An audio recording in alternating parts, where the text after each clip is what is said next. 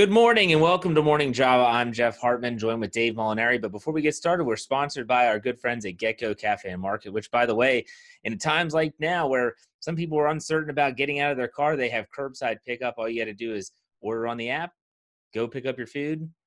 Easy as pie. So, Dave, we're talking Penguins here today. I want to start off talking about the qualifying round. The Pittsburgh Penguins are getting ready to play the Montreal Canadiens at some point. We're not sure when those dates are. But when they do, I wanted to ask you who is the biggest threat to the Penguins that's not named Carey Price? Because everyone knows Carey Price. Everyone knows that he's one of the best goalies in the world. Is there anyone that pops off the page in terms of the roster that you're like, boy, they need to watch out for this this one particular player? Well, th- there really isn't an individual who stands out. Uh, Thomas Tatar, forward, is a pretty fair goal scorer.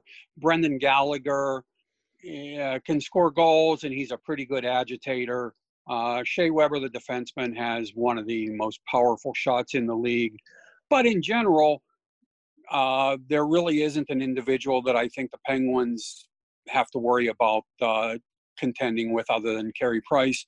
But uh, there are a couple of qualities the Canadiens have that will certainly get the Penguins' attention as they prepare for the series. Uh, Montreal has pretty good team speed. Um, their coach, Claude Julien, uh, has installed very good structure. Uh, Montreal can play pretty good defense. Of course, it helps to have a goaltender like Carey Price as your, your final line of, of defense.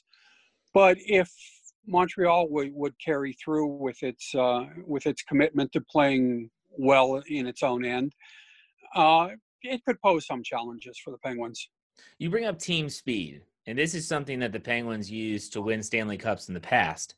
Do you feel that this current defensive unit or the forwards that are playing two ways struggle, maybe in particular with teams that are really, really, really, really fast that can put them on their heels? Do you find that that's an issue with the Penguins, or do they handle that type of team very well? Uh, yeah, I, I, don't. I don't think it gives them any more trouble than it would give any other team. I mean, okay. speed in general. Uh, I, the Penguins certainly didn't pioneer the concept, but their success in uh, Stanley Cups a, a, few years ago uh, really put a spotlight on it, and more teams seem to emphasize that in personnel. Um, in part because it, it can be a challenge to contain it. But I, I don't know that the Penguins have any more trouble with it than uh, than any other club does. So, in other words, you're saying that the Canadiens as a team, not necessarily as individuals, pose the biggest threat outside of the fact that they have one of the greatest goaltenders in the world. Oh uh, yeah, that's that's safe to say. I mean, I, I do not expect any other individual other than Carey Price to play a headline role in stealing the series from the Penguins. All right, Dave. So the second topic we're going to discuss today is actually something I didn't know much about until we spoke prior to the show, and that was that the there's a, a CBA agreement, or they're trying to get reach an agreement on a new four-year collective bargaining agreement, the NHL and the Players Association, and they're trying to set a frozen cap at 81.5 million. Now, before we get started, explain what this projection is for those that don't know in regards to what is a frozen cap. And you even said that it's not even linked to revenue projections, which is strange to me. Why don't you go and explain that first? Well, normally, which nothing is normal anymore, uh, the, the NHL salary cap is tied to something called hockey related revenues or revenue, which is the, the money that teams generate through ticket sales, broadcast rights, and that sort of thing. Um, under the proposal that has been worked out but is not finalized yet, um, the salary cap would remain at ceiling would remain at 81.5 million dollars at least for next season. Uh, that's the figure it was at for this season. Uh, that's why they the talk is of, of the cap being frozen. Uh, that's not really a, uh, a style of cap or anything like that. It's yeah. simply uh, an, a, tentative agreement between the parties to keep the keep the cap ceiling where it is uh, this season, just so that the precipitous drop in revenue that was you know brought about by the coronavirus pandemic uh, doesn't completely blow up the game's finances. Okay, so let's say that they that this gets passed and that this is the number, and we know what it's going to be at least for 2020 the 2021 season next year. What does this mean for the the Pittsburgh Penguins in regards to their salary cap situation?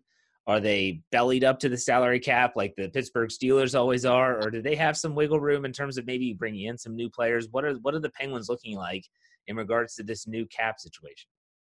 Well, the uh, as of right now, the Penguins have about sixty-two million dollars committed in salaries to players for next season, which means they would have under twenty million to re-sign um, all of their uh, free agents that, that they would like to bring back. Uh, the headliners in that group are are the, the two goalies, uh, Matt Murray and Tristan Jarry, both of whom are restricted free agents which means that in theory, uh, the Penguins should be able to keep them. But from a practical standpoint, even if the cap had gone up a bit, and even if the two guys had agreed that they could live with sharing the job, which seems unlikely because I think they both see themselves as number one goalies, uh, it's not realistic for the for the Penguins to think uh, that if if the cap ceiling stays at 81.5 million, that they would be able to bring back both. And they probably would have to let some other restricted guys that they would be interested in keeping walk, or if they're really committed to keeping those guys, that they would have to trade some players uh, who are under contract maybe for uh, a bit longer than just next season uh, to free up the cap space to keep their RFAs. Let me ask you this about the goalies because this is such a unique situation for me as a as an outsider's layman's perspective. This this playoff, whether it's just a qualifying round or whether it's a deep run into the postseason, boy, could have an impact on these negotiations. I mean, when you think about it, because everyone's assuming you've said it on my podcast, the PM podcast on DK Pittsburgh Sports Radio, that you think it's Matt Murray's job to lose, and I'm not disagreeing with you at all. But where would that put in terms of Jarry's value. I mean, he had a lot of playing time this season, but how do you think if maybe if Murray stumbles in the postseason, would they be able to keep them in a reasonable situation, or do you project, do you definitely think that one of them is gone? I I think that they're both in line for significant raises, particularly Tristan Jarry, who's still on what's called an entry level contract. Uh, he's not making very much at all. And given the season that he's had, um, I, I, think he's in for for a really hefty raise. Uh, Matt Murray's already making pretty good money, but he has a couple of Stanley Cup rings uh, to his credit already. It's not inconceivable that he would add a third uh, this summer. Um, and it, it, I mean, if that would happen, that would just drive his value, his price through the roof. Uh, so no, it's uh, for a variety of reasons. It, it's pretty difficult to see both of them coming back next year, especially when they already have a, a capable backup in Casey DeSmith in their system, and uh, he's under contract for next season. So th- so they have cost certainty with him. Um, I, it, it's just hard to see uh, them spending the money it would take to to bring back their their two goalies from this season. There, yeah. I mean, the salary cap is the salary cap, and the, the Penguins are going to have to maneuver around it as best as they can entering next season. All right, Dave, last segment here. You know, it, this coronavirus pandemic has thrown a wrench into everything that we used to call normal, and that's including the sports world. Um, you have a baseball season that has gone from 162 games down to 60. You have uh, NFL is already starting to make some adjustments for their upcoming season. And the NHL had to cut their season a little bit short, and now they have these new modified playoffs with round robins and qualifying rounds, and it's it's different. I'm not saying it's bad; it's just different. And there's a lot of people out there, and I'm not saying I'm one of them, that think that whomever wins this Stanley Cup or this World Series championship should have an asterisk next to that that year, meaning, yeah, they won it, but it wasn't a typical typical year now, in terms of of hockey, do you agree with that? Well, if you, if you want to put an asterisk on it because it was not a typical year, I think you should maybe put a half dozen asterisks on it because this true. is the strangest turn of events that I think we've had in anybody's lifetime in the NHL. But if the idea is to somehow downplay the accomplishment, then then I could not disagree more with, with that concept.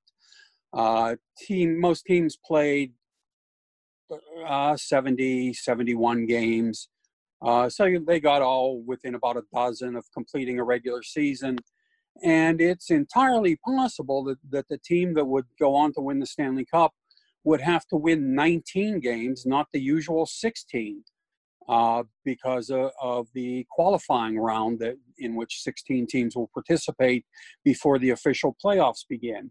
So you could certainly make a case that winning this year uh, could be even more difficult than it is in a, in a typical season. Uh, certainly, it, it will be a, a playoff unlike any that we've ever seen, and hopefully unlike any that we will ever see again, with games being played in just one or two cities and no fans, and just you know a, a lot of uh, circumstances that have been dictated by the pandemic. But I think that any team that manages to be the last one standing uh, when this finally ends uh, will have accomplished something very special and, and will deserve all the recognition that goes with being a champion. You know, the crazy thing is, you talk about circumstances, how different and unique, and you hope that this never happens again. And I think we can all agree with that sentiment. But if there's a silver lining in this cloud, especially for the Penguins, no one ever thought Jake Guentzel was going to be able to play again this year. And now all of a sudden, their forward lines are pretty loaded when you look at the acquisitions they made with Zucker and Marleau.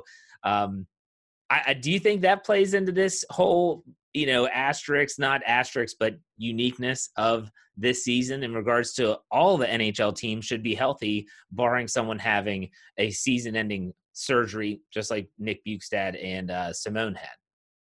Yeah, that's. Uh, I was going to say everybody should be completely healthy, except of course the Penguins. Who, uh, but no, there, there there are a number of players around the league whose participation in the playoffs was iffy at best. Uh, had things proceeded on schedule, but uh, now we'll we'll be back, and uh, presumably we'll be at full strength uh, when when the playoffs begin. my my the example that comes immediately into mind is Seth Jones, the defenseman in Columbus, who can be a real difference maker when he's on his game. Uh, it certainly looked like the Blue Jackets, if they qualified for the playoffs, were, were going to be without him. Uh, but now he's uh, he's healthy and ready to go, and there are quite a few players around the league who will uh, will get a, a shot at the playoffs that that didn't seem possible just a few months ago. Hey, it's different but different doesn't always mean bad.